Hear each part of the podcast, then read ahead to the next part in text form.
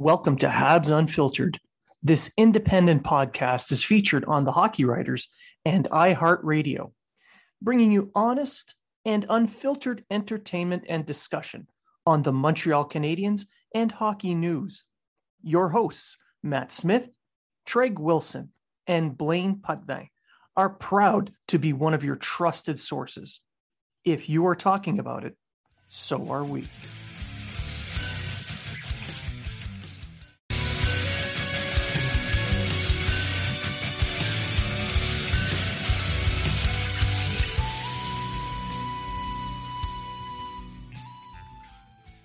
Welcome to Habs Unfiltered. This independent podcast is featured on the Hockey Writers and iHeartRadio, bringing you honest and unfiltered entertainment and discussion on the Montreal Canadiens and hockey news. Your hosts, Matt Smith, Treg Wilson, and Blaine Putney, are proud to be one of your trusted sources.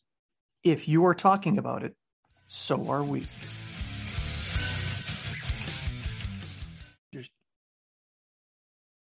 Brace yourselves. Winter is coming. What the writers of Game of Thrones didn't want to tell you is that Bran was actually in a wheelchair because he didn't trim his balls with Manscaped. Poor guy thought it was okay to trim his balls with a traditional razor or hair trimmer. Not sure what you want as a gift for the holidays? Well, Manscaped is the ultimate gift, and they're here to change the men's grooming game. And you can get 20% off plus free shipping if you use the code unfiltered20 at manscaped.com. It's time to gear up and get yourself the gift of shaving this holiday season. I am talking about the Manscaped Perfect Package 4.0. The Performance Package 4.0 is the best in the business. This hygiene bundle includes the Lawnmower 4.0, Weed Whacker, Boxers, Travel Kit, and liquid formulations. The new Lawnmower 4.0 trimmer is waterproof with advanced skin-safe technology to reduce nicks and cuts, and even has a light to help you with your close shave down there. No need to have a red wedding situation next time you're going for a trim. The Weed Whacker ear and nose hair trimmer can help you whack those nasty weeds in your delicate holes. This product also has proprietary skin-safe technology to help prevent nicks, snags, and tugs. The Performance Package also includes Crop Preserver. It's deodorant for your balls to protect against chafing. Also, their Crop Reviver ball toner will keep your boys fresh at all times. Maybe you're on the other side of the wall and you don't know when your next shower is. No worries. The Crop Mop Ball Wipes are for you. Have smelly feet? Manscaped can help with their foot duster, foot deodorant made to fight odors of the dirtiest feet. Want to smell good everywhere? The Refined Cologne by Manscaped is a clean and fresh scented designed for the refined gentleman. On top of everything, they've even thrown in the shed travel bag to carry your goods and the Manscaped anti-chafing boxer briefs to hold the entire package together. Get 20% off plus free shipping with the code unfiltered20 at manscaped.com. During the winter, you may be spending more time inside with your balls. Might as well make them beautiful. Get 20% off and free shipping with the code unfiltered20 at manscaped.com. That's 20% off with free shipping at manscaped.com and use the code unfiltered20. It's time to join the Manscaped movement. These products are no joke.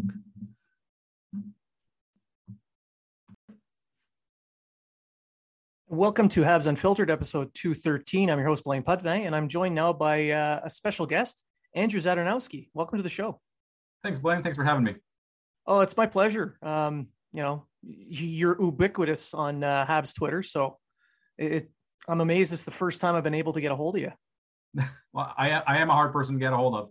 I'm actually quite busy, but absolutely. Like anytime you want to have a chat, feel free to reach out, and I'll see where I can slot you in. I appreciate that. And I do appreciate you coming on today. The biggest reason I wanted you on this week is to raise some awareness for the charity that we're both working on. So you run the company 514 Shirts. Yeah, that's right. So it's a website that I started up with some custom designs of just sort of had some ideas in my head for shirts that I would want to put out there. And I figured I'll just, start up a site and see what I can do with it. Have a bunch of shirts, bunch of selections. And it was going good. And I got approached by yourself for a concept to raise some money for Vets Canada, who look after veterans who come back from the military, from service, and and are kind of, you know, lost by the system, maybe homeless, kind of, and hope that this organization helps these veterans out. And you approached me with the idea to raise some funds for them through a charity, through 514 Shirts. So we have the Habs Unfiltered shirt with all proceeds going towards this charity. Yeah, and the sales have been pretty good. I can't wait to see the final tally. And we're doing our last push here now because it's a limited time. I believe the final date is the 20th of December. Am I correct? That's right. The idea is to give present a check to the charity just before Christmas. So for their final Christmas push, when they're looking at however they want to use up that money for the Christmas holidays, they'll have a nice check from Habs Unfiltered and 514 Shirts. Well, I'm hoping that our listeners keep buying as many shirts as possible. I mean, they make great stocking stuffers, wonderful gifts. Buy 10, 12 at a time. No, absolutely. A dirty dozen, as I say. That's right. You save money on shipping when you do that. Of course. Yeah. So that's right. So the t-shirts, it's all the profits will go to Vets Canada, who do boots on the ground work and get all the, anybody who's fallen through the cracks, they help them out. Exactly. And I thank you for approaching me as well, because, you know, I had absolutely no hesitation to jump into this. You know, honestly, when I approached 514 Shirts, I had no idea who was running it. I just knew that it was a small local Montreal company. And I thought, who better to, you know, I'd help out a small company, and that's Canada. And surprise. Yeah, I was a little surprised. I didn't even know it was you until about 2-3 months after we started talking. I kept it on the down low initially. I mean, there is a certain, I had a certain hesitancy to tie my name, to correlate my name to it right away. You know, like I do have a certain brand value on social media and in sports media, and didn't want to tie that to something that would fail immediately. So I tried to see if I could get it off the ground just kind of as a separate entity. And eventually, as things kind of started going well, and especially around the promotion of this for this charity, I kind of pulled the curtain back to show that it was me all along. The Wizard of Shirts. Well, speaking of sports, we'll switch over now a little bit to the main topic of the show is the Canadians, but yeah. What I wanted to focus on in this episode is a little bit more with the development side, the minor leagues, because you've made it clear several times through your timelines that you're focusing more on teams like the Trois-Rivières and Laval Rocket because they're just more fun. It's more fun. Plus, coverage isn't as saturated. I mean, it's a lot harder to kind of carve out a niche for yourself if you're just another one of 50 people that are looking after the Habs. And I mean, I'm not boots on the ground reporter. I'm not there, you know, doing the boots. I say boots in the ground. Completely. I'm not by accident. That was like not a pun that I intended to do, but I'm not a reporter that's there day by day. I'm just, you know, a guy kind of online, writes some opinions, writes some thoughts. I don't consider myself a journalist. So there's a lot of that kind of people that covered the Montreal Canadiens. For me, looking after Laval, looking after Trois-Rivières, more of a passion. I just kind of like seeing the guys that come up. I like seeing development, I like seeing upward momentum. So it seemed like a right fit for me to look after Laval, and especially Trois-Rivières this year. I'm passionate for uncovering the next David Desharnais. You know, and the way they've signed all those francophones for the local team, you never know. There might actually be one in that group. Someone scored a 4-goal game just recently. Peter Abbandonato, and he got called up to Laval. So he's already jumped a step up, and we'll see how he does. He should be playing his first game for the Laval Rockets tonight being Wednesday. I don't know when your show is going to be airing, but we'll put it out tonight. Okay, there you go. So he's playing his first game tonight with the Rocket. Yeah, and staying with Trois-Rivières, they're an expansion team, and they are in a playoff spot currently. They are currently in a playoff spot. They had a rough start to the season. They didn't have any preseason games. There was no exhibition games. They basically just went from practice to playing against the top team in the ECHL, the Newfoundland Growlers. So as you can imagine, those games didn't go over too well. Newfoundland kind of, I think, scored their first goal 13 seconds into the Leon's franchise. So that didn't go very well. And, you know, there was concern of how good this team would be. Of late, they've now won 6 in a row. They're, I think, in third place in the division, running neck and neck with the Reading Royals. And in general, after talking to one of the players when I was in Trois-Rivières a couple weeks ago, they initially kind of approached it arrogantly, thinking that they had enough talent in the locker room that could just get by on talent alone. And it took a freak out from the coach, Éric Bélanger, on certain players and scratching a certain amount of like veteran players to really get the message across that we can only win if everyone follows the system, if everyone pulls in the same direction. You can equate it to the military mindset of everyone's got to pull in the same direction. Otherwise, we're not going to get, I cannot right the ship. And sure enough, something clicked with all the players that they bought into the system. And even the players that were healthy scratches all bought into what they're trying to achieve. And they won three in a row against the Reading Royals, and then 3 in a row against the Florida Everblades. Florida Everblades are one of the traditional powerhouses of the ECHL. And to see the Lion win three games in a row against them, that was quite the achievement that I don't think anyone expected. But as a result, they're now in a playoff spot, in third spot in the division. They dug their way out of the basement where they were 3 weeks ago. And and it's quite an exciting time. It's a gorgeous brand new building. If anyone, any of your listeners are in Trois-Rivières anytime soon, I definitely recommend it. It's really a beautiful new arena. It's right sized for the expected crowd. So you're not, putting 3,000 people in a 10,000 people attendance building, because you get that kind of empty ghost feeling. But this is, 4,500 seats, 3,500 people in there. You have a real good atmosphere. It's really, everyone's into it. Everything's brand new and shiny. So it's well worth the visit. And the team, I think, is doing the fans proud. Yeah, and they're facing off against Newfoundland again this weekend with a 3-game set. Yep. So my listeners may not realize that the owner of the Newfoundland Growlers is also the owner of the Trois-Rivières Lion. That's right. So it's kind of like they're beating up their brothers. That's it. This is a big brother fight for sure. Yeah. Dean McDonald owns 3 ECHL teams at this point. So Newfoundland, Trois-Rivières, and Iowa Heartlanders as well. So he's kind of made a big step into ownership in the ECHL. And I think he's kind of identified a market from an early inception point of view. As NHL teams start to take the ECHL more seriously, you're going to start seeing more money being invested into the ECHL teams. And I think Dean McDonald got in on the ground level where just before the ECHL really takes off. So with 3 teams under his belt, that should yield a nice tidy return for him eventually. Yeah, and this baseball style AA, AAA system that mm-hmm. People attribute to the Toronto Maple Leafs, starting with Newfoundland, mm-hmm. Calling it the I guess it's the Toronto system. The Growlers model. The Toronto model. What is your view of how effective this could be? I think it's very effective because there's players that are late bloomers.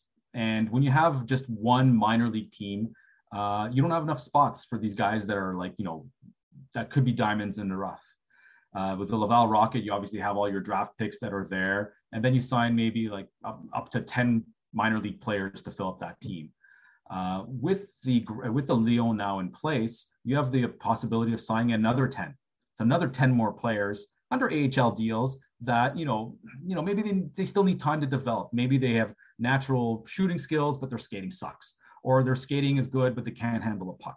The ECHL is a great place to have those kind of guys start.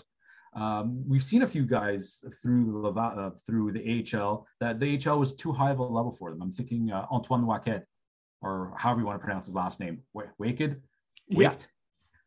He was with Laval in their first year, and you can tell that he was just missing a step. That he wasn't ready to stay at the AHL level. And I think if Montreal had an ECHL affiliate back then, it would have really benefited him. The following year, you saw guys like Michael Pezzetta spend some time with the Maine Mariners in the ECHL, and he did very well there as a result. And now he's up in Montreal. It's just that one little step back. Michael Ryder is another classic example of a guy who couldn't keep up in the AHL, stepped back into the ECHL, and then just rose to the NHL. It's an additional avenue for players to kind of hone their skills, and there's nothing wrong with that. I think some players may take an ECHL assignment as a death knell for their careers, but if you take a look at some of the things that players have done, it's done them great. Cam Hillis, had a hard time last season playing with the Rocket. So he started the season with the Lions, and now he's up with the Rocket again, and he's got himself a regular spot in the lineup. So there's a lot to be said about what a secondary affiliate can do to just giving you time to hone your skills, to kind of work on the things you need to work on. The coach will give you time. Like if you're a center and you kind of face-off time, he'll give you the face-offs. If you're a forward and you need some power play time, you'll get the power play time. There is no more. Once you're at the NHL level, the NHL level is not a development league. They're not gonna. Well, this guy needs to practice his power play. Well, let's give him a couple power play rounds. You're either ready or not, and that's it. People complain about Cole Caulfield not being on the power play or Norlinder not getting power play time. Coach's decision. If the player's ready, if the player's not ready, he's not ready. He's not going to get that time. That's not what the NHL is for. So having two affiliates kind of gives the organization the flexibility to allow these players to kind of work on those skills that they still need to work on before they attempt at the NHL level. And what kind of looks like it's affecting both teams now, both Laval and Trois-Rivières, is the Canadiens' injury, the injury bug. They have a dozen players out. So yeah. How is this affecting these two teams? Well, Laval has benefited from a deep roster already. There's no roster limit at the AHL level, so they had several spare players already. But obviously, they got to a point where they did start calling up players from Trois-Rivières, like Charles-David Baudouin. I have a cheat sheet here.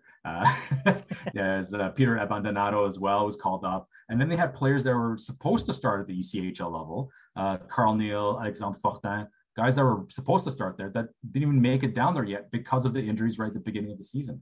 So there is obviously upwards momentum, and it's a lot easier. You no longer have to call around various ECHL teams to see who's available, whose affiliate will let you take one of their players out of their ECHL affiliate. There's no more negotiations. There's a 1-800 number you call and you get yourself a player the next day. Obviously, everything goes upstream, and eventually Trois-Rivières have got to find themselves some players. And I think they're in a strong position because there is a single A pro league in Quebec, Ligue Nord-Américaine du Hockey, the LNAH, where they're getting a lot of spare players out of. And I think it's to their benefit, and it's to the benefit of hockey in Quebec, because there is that upward destination now, the upward trajectory for a lot of players that want to play pro in Quebec. Some guys that were coming out of junior who weren't drafted, who didn't get that opportunity to play somewhere, would end up going to university. But now they have the option of playing in the ECHL if they're at that level. So I think there's a lot of openings now for professional hockey players in Quebec. And obviously all the injuries are just opportunities at a lower level. So we've seen Trois-Rivières sign 4 players yesterday. 4 players that would not have had an opportunity to play in the ECHL unless Trois-Rivières was there. Now, the effect on Laval, thankfully, they had that added roster. They have a game tonight, as we mentioned. They're going to be playing against Manitoba with Primo starting in net. Mm-hmm. Their defense seems a little bit decimated, but that opens the door for Norlinder for development on the power play and more time. We've mentioned this before, and there's been some talk of him wanting to go back to Europe. So what kind of impact could this have for him? Well, he's certainly frustrated by the process, and it's not been easy for him. I think expectations all around were that he would go to Sweden after training camp. He got injured at training camp. That kind of kept him out. Injured players aren't released to their teams until they're healthy. Just the kind of the way it is. Like you see, Joel Teasdale is still theoretically with the Montreal Canadiens right now, just because he's injured. So Norlinder stayed with Montreal, and he got healthy, and then Montreal started kind of seeing what they do with him. Healthy scratch, conditional loan to Laval, bring him back, healthy scratch, couple of games, now back down to Laval. He's kind of frustrated by the process. But, you know, it's the organization's choice as what they do with him and what they think is best for his development. He's got a contract with them, so he's got to listen to them. But now that he's down in Laval and he's only one of two players on NHL contracts on the defense in Laval, he's going to get all the time in the world he wants. He's going to get all the power play time. He's going to get 20 minutes a game easily. And it's up to him to make the most out of this opportunity. You know, hockey is a sport of opportunity. When the opportunity presents itself, you make the most of it. So if he's feeling at all frustrated, if he's feeling at all homesick, if he's feeling at all kind of let down by the organization, well, this is an opportunity to get it all out on the ice and prove everybody where he is and who he is. And, you know, maybe then they'll change their mind as to what best course of action for him is. If they're keeping him in Laval right now, it's probably because they think they need to keep a close eye on him. If he proves that he's above the AHL level, then they'll send him back to Frölunda in Sweden to kind of get those top pairing minutes or top four pairing minutes. That's going to be interesting for him for sure. So we'll be watching him closely tonight. Yeah, he's originally he was supposed to just go down for 3 games, and now this news about him, you know, being a little bit homesick. If they did send him back, I mean, Frölunda's already they've been living without him the entire season, so other people have stepped up into those roles that he has vacated. Yep. So the fans' expectation that he's just going to go back to Europe and step right into where he was, I think, is a little bit misguided. Yes, in a way. I mean, he is a top pairing player for Sweden. So as you know, as we see our players return from injuries, it's not like a guy like Shea Weber. If he was come back, he wouldn't play bottom pairing minutes, right? He'd be top pair right away. So same thing with Norlinder when he goes back to Sweden, is he'll be put in a position where the team will want to utilize him best, and that's top pairing or second pairing for sure. I don't think he's any concerns about losing minutes if he goes there. The one argument to keep him here is obviously the ice size. The rink in Sweden is medium size compared to Russia, but it's not international size, but it's not NHL size. It's kind of this middle size. So the argument is maybe to keep him here just so he gets used to the smaller ice rink and the faster gameplay. But really, if a guy's feeling homesick, I don't know what that does to someone's psyche. I'm not a big fan of rushing players to the NHL because, you know, we've seen it time and time again. I can't speak for other organizations, but we've seen on the Montreal Canadiens side where they rush a player and that player just tends to fizzle out and maybe develop bad habits on and off the ice. Guillaume Latendresse was one guy, Alex Galchenyuk, Jesperi Kotkaniemi, 3 examples of players that would have been top prospects that, you know, perhaps are not meeting their potential because they were exploited too soon. Yeah. And in the homesickness case, I mean, I travel quite a bit for my job, my day job as well. And I get homesick, but I get distracted by my job.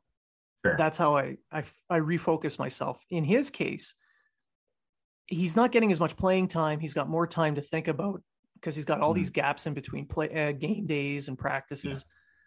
So if he's feeling down on himself from his time on the ice, that'll just feed the homesickness. So yeah, and it'll eat away at him too. So from a mental point of view, I certainly hope they have some sort of coach or some kind of life skills coach working with him with that. And I don't know if that's something that Montreal provides. We saw Jeff Gordon talk a lot about off ice development and mental health help for players. Definitely having, how old is he? 21 years old, Norlinder? Yes. Yeah. Having a 21-year-old completely living away from family, friends, and in a new country, new language, and everything, it could be intimidating. So yeah, for sure. Once he's on the ice, he's doing what he does best. But as soon as he's got time to think about it off the ice, you know, it's something that could cause a problem down the line. Now, on the Canadiens itself, with all the injuries, we just saw today that they called up Jesse Jalonen from the Laval Rocket. Yeah. Ducharme's placed him on a 4th line. Do you feel that is just a step for him until he shows he can do more, or what? Kind of. I mean, I it comes down to who Ducharme is familiar with. He'll play those players. Again, the NHL is not to develop players, but it's to use the players you have. And if Ducharme's not familiar with you, you're not going to get used. And if he's not happy with you, you're not going to get used. the fact that Laurent Dauphin got as much time yesterday as he did kind of shows that he's got the coach's trust more than other players. And maybe some of the other players have higher ceilings, but if you're steady and consistent and the coach knows exactly what he's going to get from you when he puts you on the ice, then you will get much more usage than someone who the coach won't know if, you know, if you're going to come or you're going to go on ice. Yeah, I saw a lot of discussion about Romanov's time on ice being sometimes closer to Dauphin's, but he had a ton of penalties.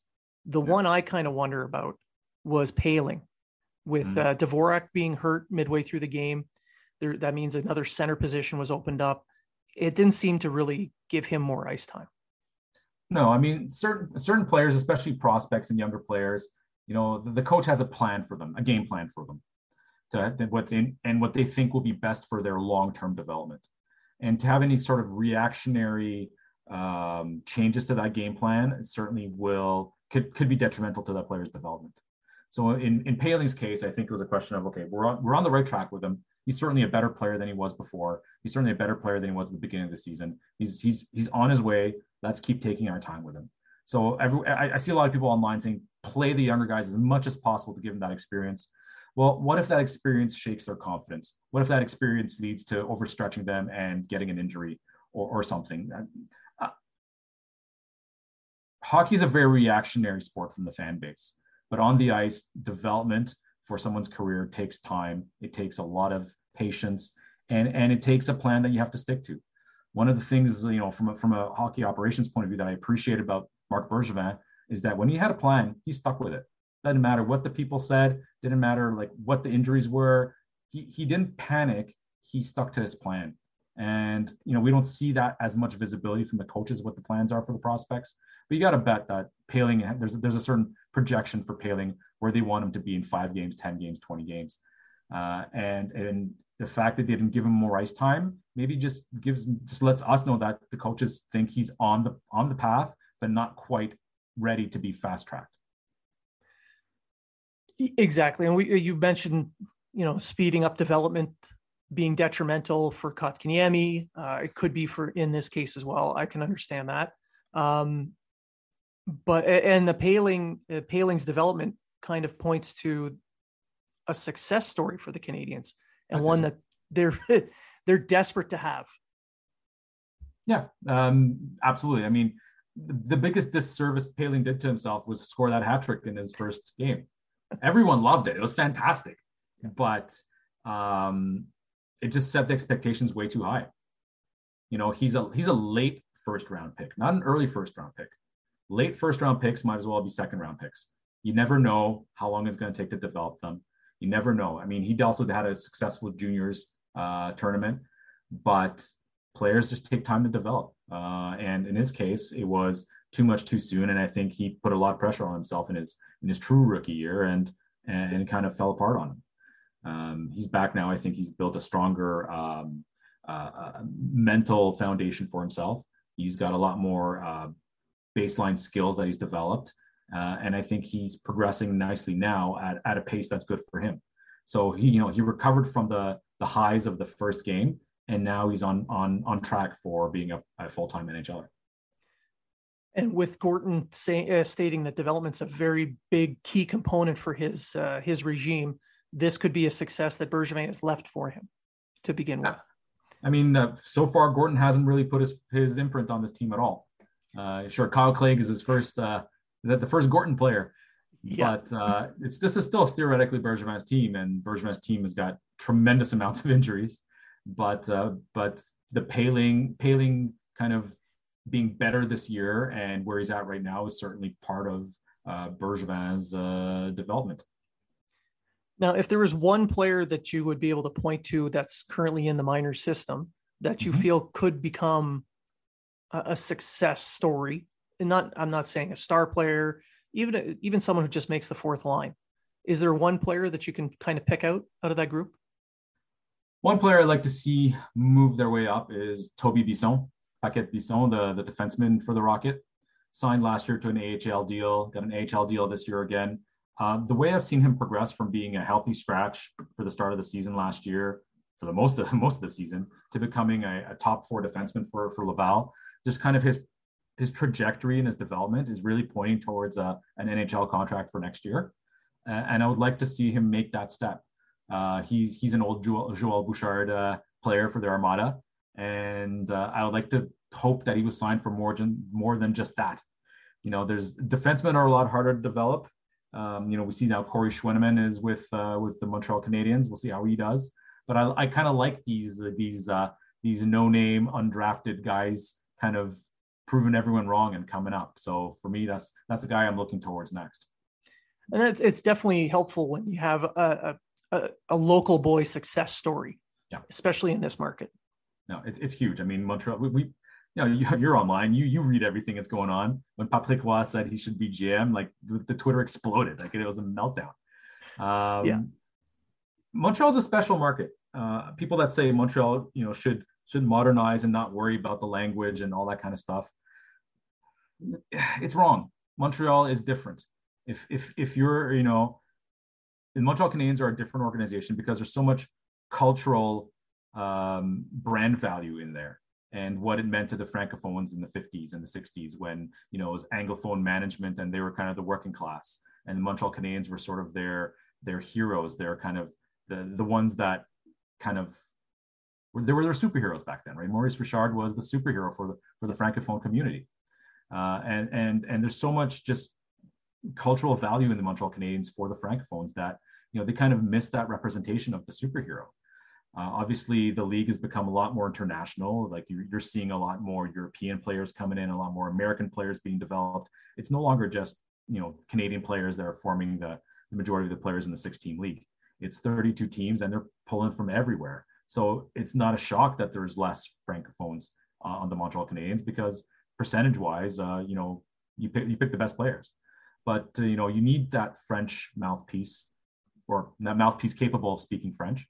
And there was a lot of backlash against Gorton not speaking French, not being a francophone. And everyone's saying, you know, the GM is going to be just a mouthpiece for Gorton.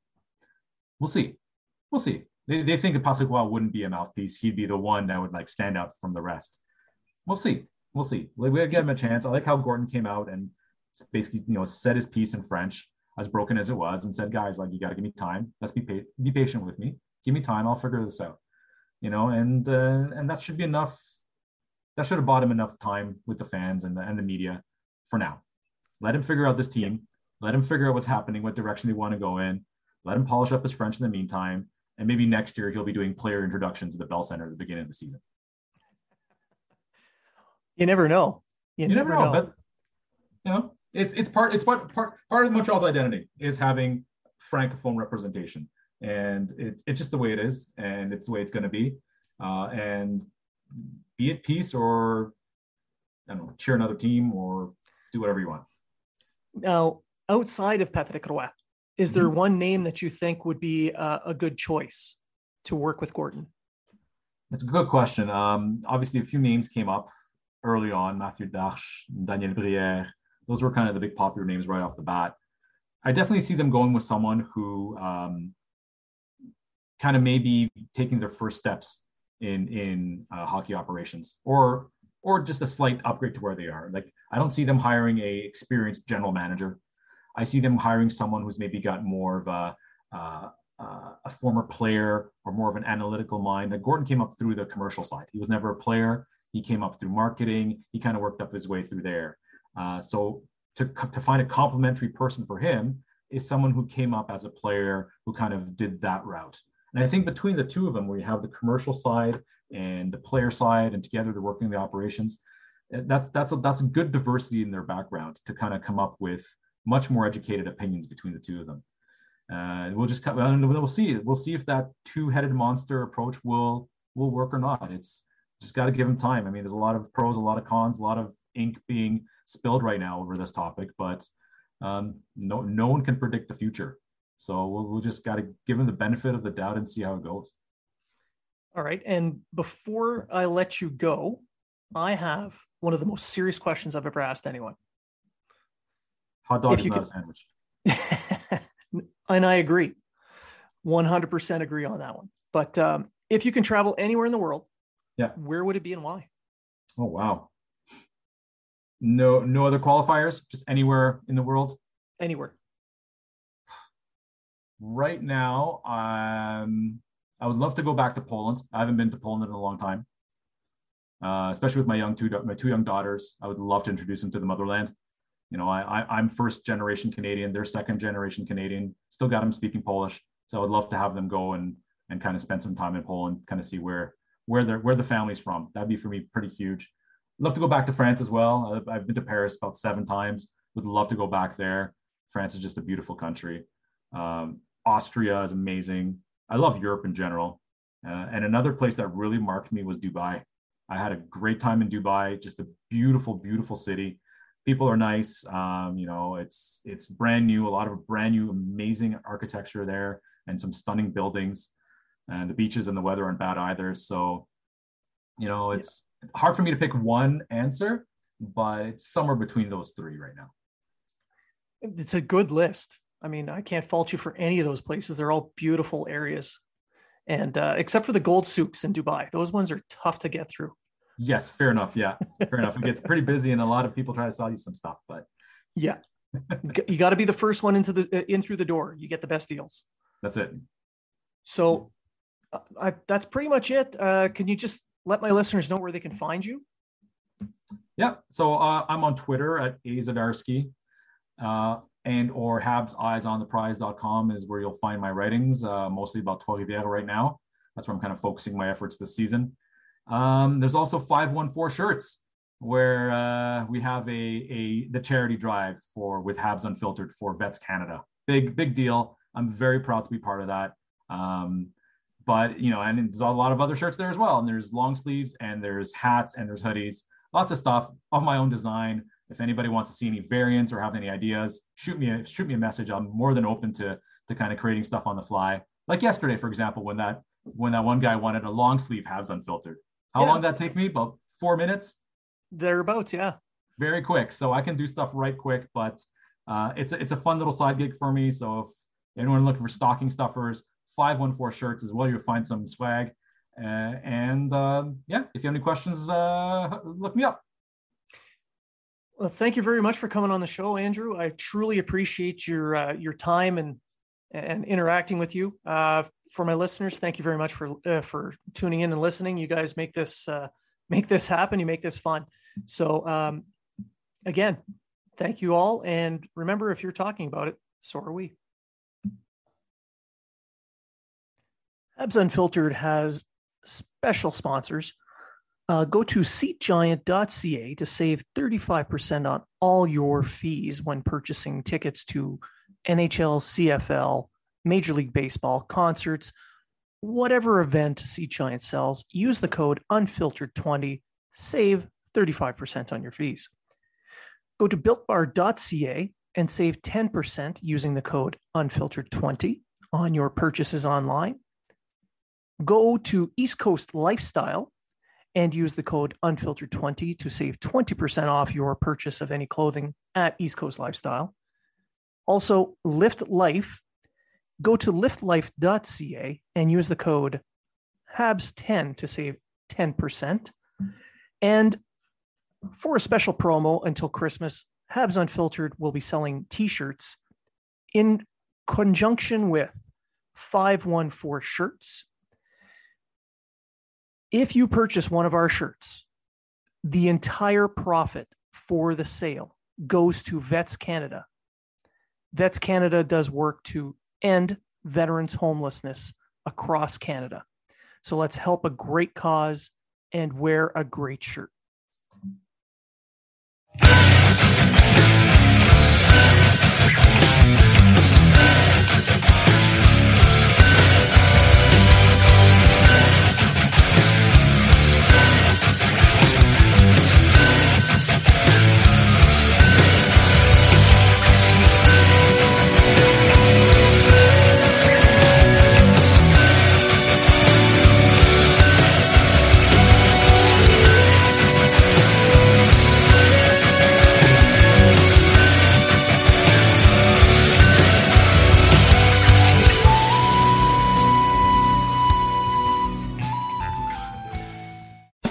Jeff Woods, and I'm shining a light on music and the rock stars who make it. He just was one of those people. He stood out. He was a magic guy. He really was a magic guy. We all have force. He had the same amount of force as we all have. This was before Led Zeppelin. Robert was full on. I mean, he was Led Zeppelin without the band behind him. He had the hair, the jeans, the whole thing, you know. And he was amazing. The Records and Rockstars podcast, heard around the world and yours to hear wherever you get podcasts. All the episodes from JeffWoodsRadio.com. Will, the Story of People podcast is now available on the Crier Media Network. The first 5 episodes are here and feature some incredible guests that fit into one or all 3 of those categories. Ready? Tara Sloan from the San Jose Sharks, Undercurrent podcast at NBC Sports. Marianne Iveson from Iveson Voice and the Let's Take This Outside podcast to talk about the world of outdoors as well as voiceover land. Ariana Hunsicker, future Canadian Paralympic swimmer, already winning tons of awards for this country. Scott McGregor from the Hot Wallet podcast to dumb down the world of crypto, Bitcoin, and NFTs so you don't have to. And Jackie Holowati from Climate Pledge Arena in Seattle, Washington, the first net zero carbon certified arena on the planet. Wherever you get your pods, wherever you watch your pods, and on the Crier Media Network.